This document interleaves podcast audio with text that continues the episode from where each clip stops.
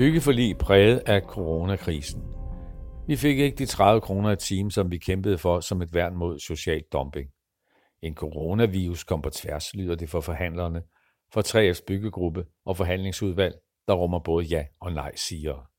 Tidlig tirsdag morgen skrev 3F og Dansk Byggeri under på en ny overenskomst på byggeområdet. Forliget omfatter knap 60.000 håndværkere, der arbejder blandt andet som murer, murarbejdsmænd, stilladsarbejdere, tømmer og betonarbejdere. Byggeriet var det sidste større område, som manglede at falde på plads ved overenskomst 20. Bygningsarbejderne har insisteret på at ville have noget på social dumping og satte alt ind på at få løftet bunden i overenskomsterne med 30 kroner i timen. Det lykkedes ikke at komme igennem med medlemmernes solidariske krav, konstaterer chefforhandler og formand for 3F byggegruppe Claus von Elling. En coronavirus kom på tværs og gjorde udslaget. Citat. Vi står i en fuldstændig ekstraordinær situation. I dag er verden vendt på hovedet. Det er, det er ansvarligt og det rigtige er derfor at lande så god en aftale, som om indstændighederne tillader det. Det har vi gjort. Citat. Men jeg vil også være helt ærlig. Det er ikke det her, vi kæmpede for. Men det er det, der var muligt i den helt særlige situation, som arbejdsmarkedet og hele samfundet står i. Claus von Lelling er trods alt glad for, at det lykkedes at lande et selvstændigt forlig med dansk byggeri, og synes også, at forliget indeholder gode ting. I de tre år byggeforliget løber, stiger satserne på prislisterne for akkordarbejde med 2,1 procent årligt, og søgne heldagskontoen bliver hævet, så den om tre år er op på 12,9 procent. Kontoen er personlig og kan sammenlignes med fritvalgskontoen, som er indeholdt i blandt andet industriforliget. Dele af byggeforliget er dog også identisk med indholdet i industriforliget, der var det første overenskomstområde, der kom i hus ved overenskomst 20. Det gælder eksempelvis stigningen på samlet 7,5 kroner i timen på mindstelønssatsen, pension for lærlinge fra 18 år samt udvidelse af forældreoverlov. Forhandlingsudvalget, der fungerer som en form for backup-gruppe til 3F-forhandlerne, var ikke enige, da de blev præsenteret for livet og skulle tage stilling for eller imod. Et stort flertal af udvalget, cirka 40 medlemmer, stemte ja, mens der var seks, der stemte nej. Til den sidste gruppe hører Morten Rasmussen, der er formand for Murernes Landsklub og næstformand i 3F, Transport, Logistik og Byg i Aarhus. Han mener, at arbejdsgiverne har udnyttet coronakrisen til at presse byggegruppens forhandlere op i en krog. Citat. Vi gik efter at få løftet bunden og få nogle værktøjer mod social dumping. Nu er forskellen mellem top og bund blevet endnu større, siger han til arbejderne og fortsætter. Citat. Vores forhandlere har været op imod nogle arbejdsgivere, der ikke ønsker et ligeværdigt arbejdsmarked. Dansk Byggeri har svigtet de virksomheder, der betaler en færre løn.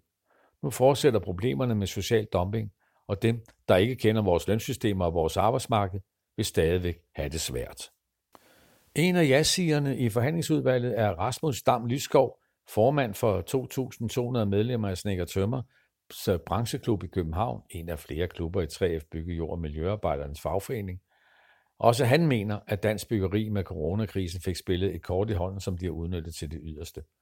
Citat. Vi var 110% klar, og der var opbakning fra medlemmernes side til at gå hele vejen og køre konflikt på kravet om 30 kroner mere i timen. Det er også mit indtryk, at der var stor opbakning i befolkningen. Men så kom den her coronavirus, siger Rasmus Dam Lyskov til arbejderen. Citat. Med den blev vores egentlige middel til at få løftet kravet om et værn mod social dumping reelt sat ud af kraft.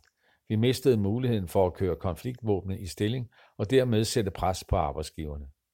Citat. Med corona fik dansk byggeri blot et argument, der ville få vores side til at virke uansvarlig og unødigt krævende.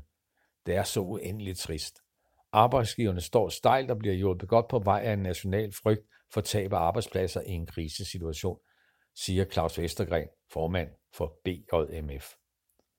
Han forstår frygten og mener, at den er reel. Af samme grund tror han også, at mange vil stemme ja til det indgåede forlig, når det sættes til afstemning blandt medlemmerne. Claus Vestergren stemte selv nej i byggegruppens forhandlingsudvalg ud fra den holdning, at forliget burde være bedre. Han gør det ikke for at være i opposition til byggegruppens egne forhandlere, men for at sende et signal til dansk byggeri om, at kampen mod social dumping fortsætter. Citat, vores afsky for deres kynisme er intakt, og vi bliver ved med at kæmpe for anstændige løn- og arbejdsforhold, fastslår Claus Vestergren. Rasmus Dam Lyskov er helt enig, og han vurderer, at indsatsen i forbindelse med overenskomst 20 har gødet jordbunden for den videre kamp. Citat. Ingen i den danske befolkning kan længere være i tvivl om, at der eksisterer social dumping, og denne gang er det lykkedes at i talesætte, at mindstebetaling er så langt fra gennemsnitslønnen. Det tror jeg, man kan bruge aktivt de næste tre år. Citat, uanset om man stemte ja eller nej, så er det byggegruppen og et af forhandlingsudvalget enige om målet. De er alle mod banditterne i dansk byggeri, som holder hånden under de slæske og uterrenlige arbejdsgivere. Morten Rasmussen glæder sig over, at sammenholdet i byggegruppen er intakt, trods forskellige holdninger til resultatet, og han mener, at 3F's byggegruppe kommer styrket ud af overenskomstforhandlingerne. Citat. For mindre end en uge siden stod vi i en helt anden forhandlingssituation. Havde vi haft normale tilstande, så havde vi haft mange flere stemt nej. Medlemmerne var klar til at konflikte for et godt overenskomstresultat. Nu spørger mange sig selv, hvad der sker, hvis vi kommer ud i en konflikt i den her situation. Det er det, der er fuld forståelse for, lyder det fra Morten Rasmussen. Forligende mellem Dansk Byggeri og 3F Byggegruppen vil nu indgå i det mailingsforslag, som forlismanden ventes at fremsætte inden længe. Meningsforslaget sættes til afstemning, og resultatet heraf ventes efter påske. Du har lyttet til en artikel fra Arbejderen. Abonner på vores podcast på iTunes, eller hvor du ellers hører dine podcasts. Du kan også klikke ind på arbejderen.dk for meget mere journalistisk indhold. Du er også velkommen til at følge Arbejderen på YouTube, Facebook, Instagram eller Twitter, samt tilmelde dig Arbejderens daglige opdatering på Messenger. Vil du i kontakt med redaktionen, kan det ske ved at sende en mail til redaktion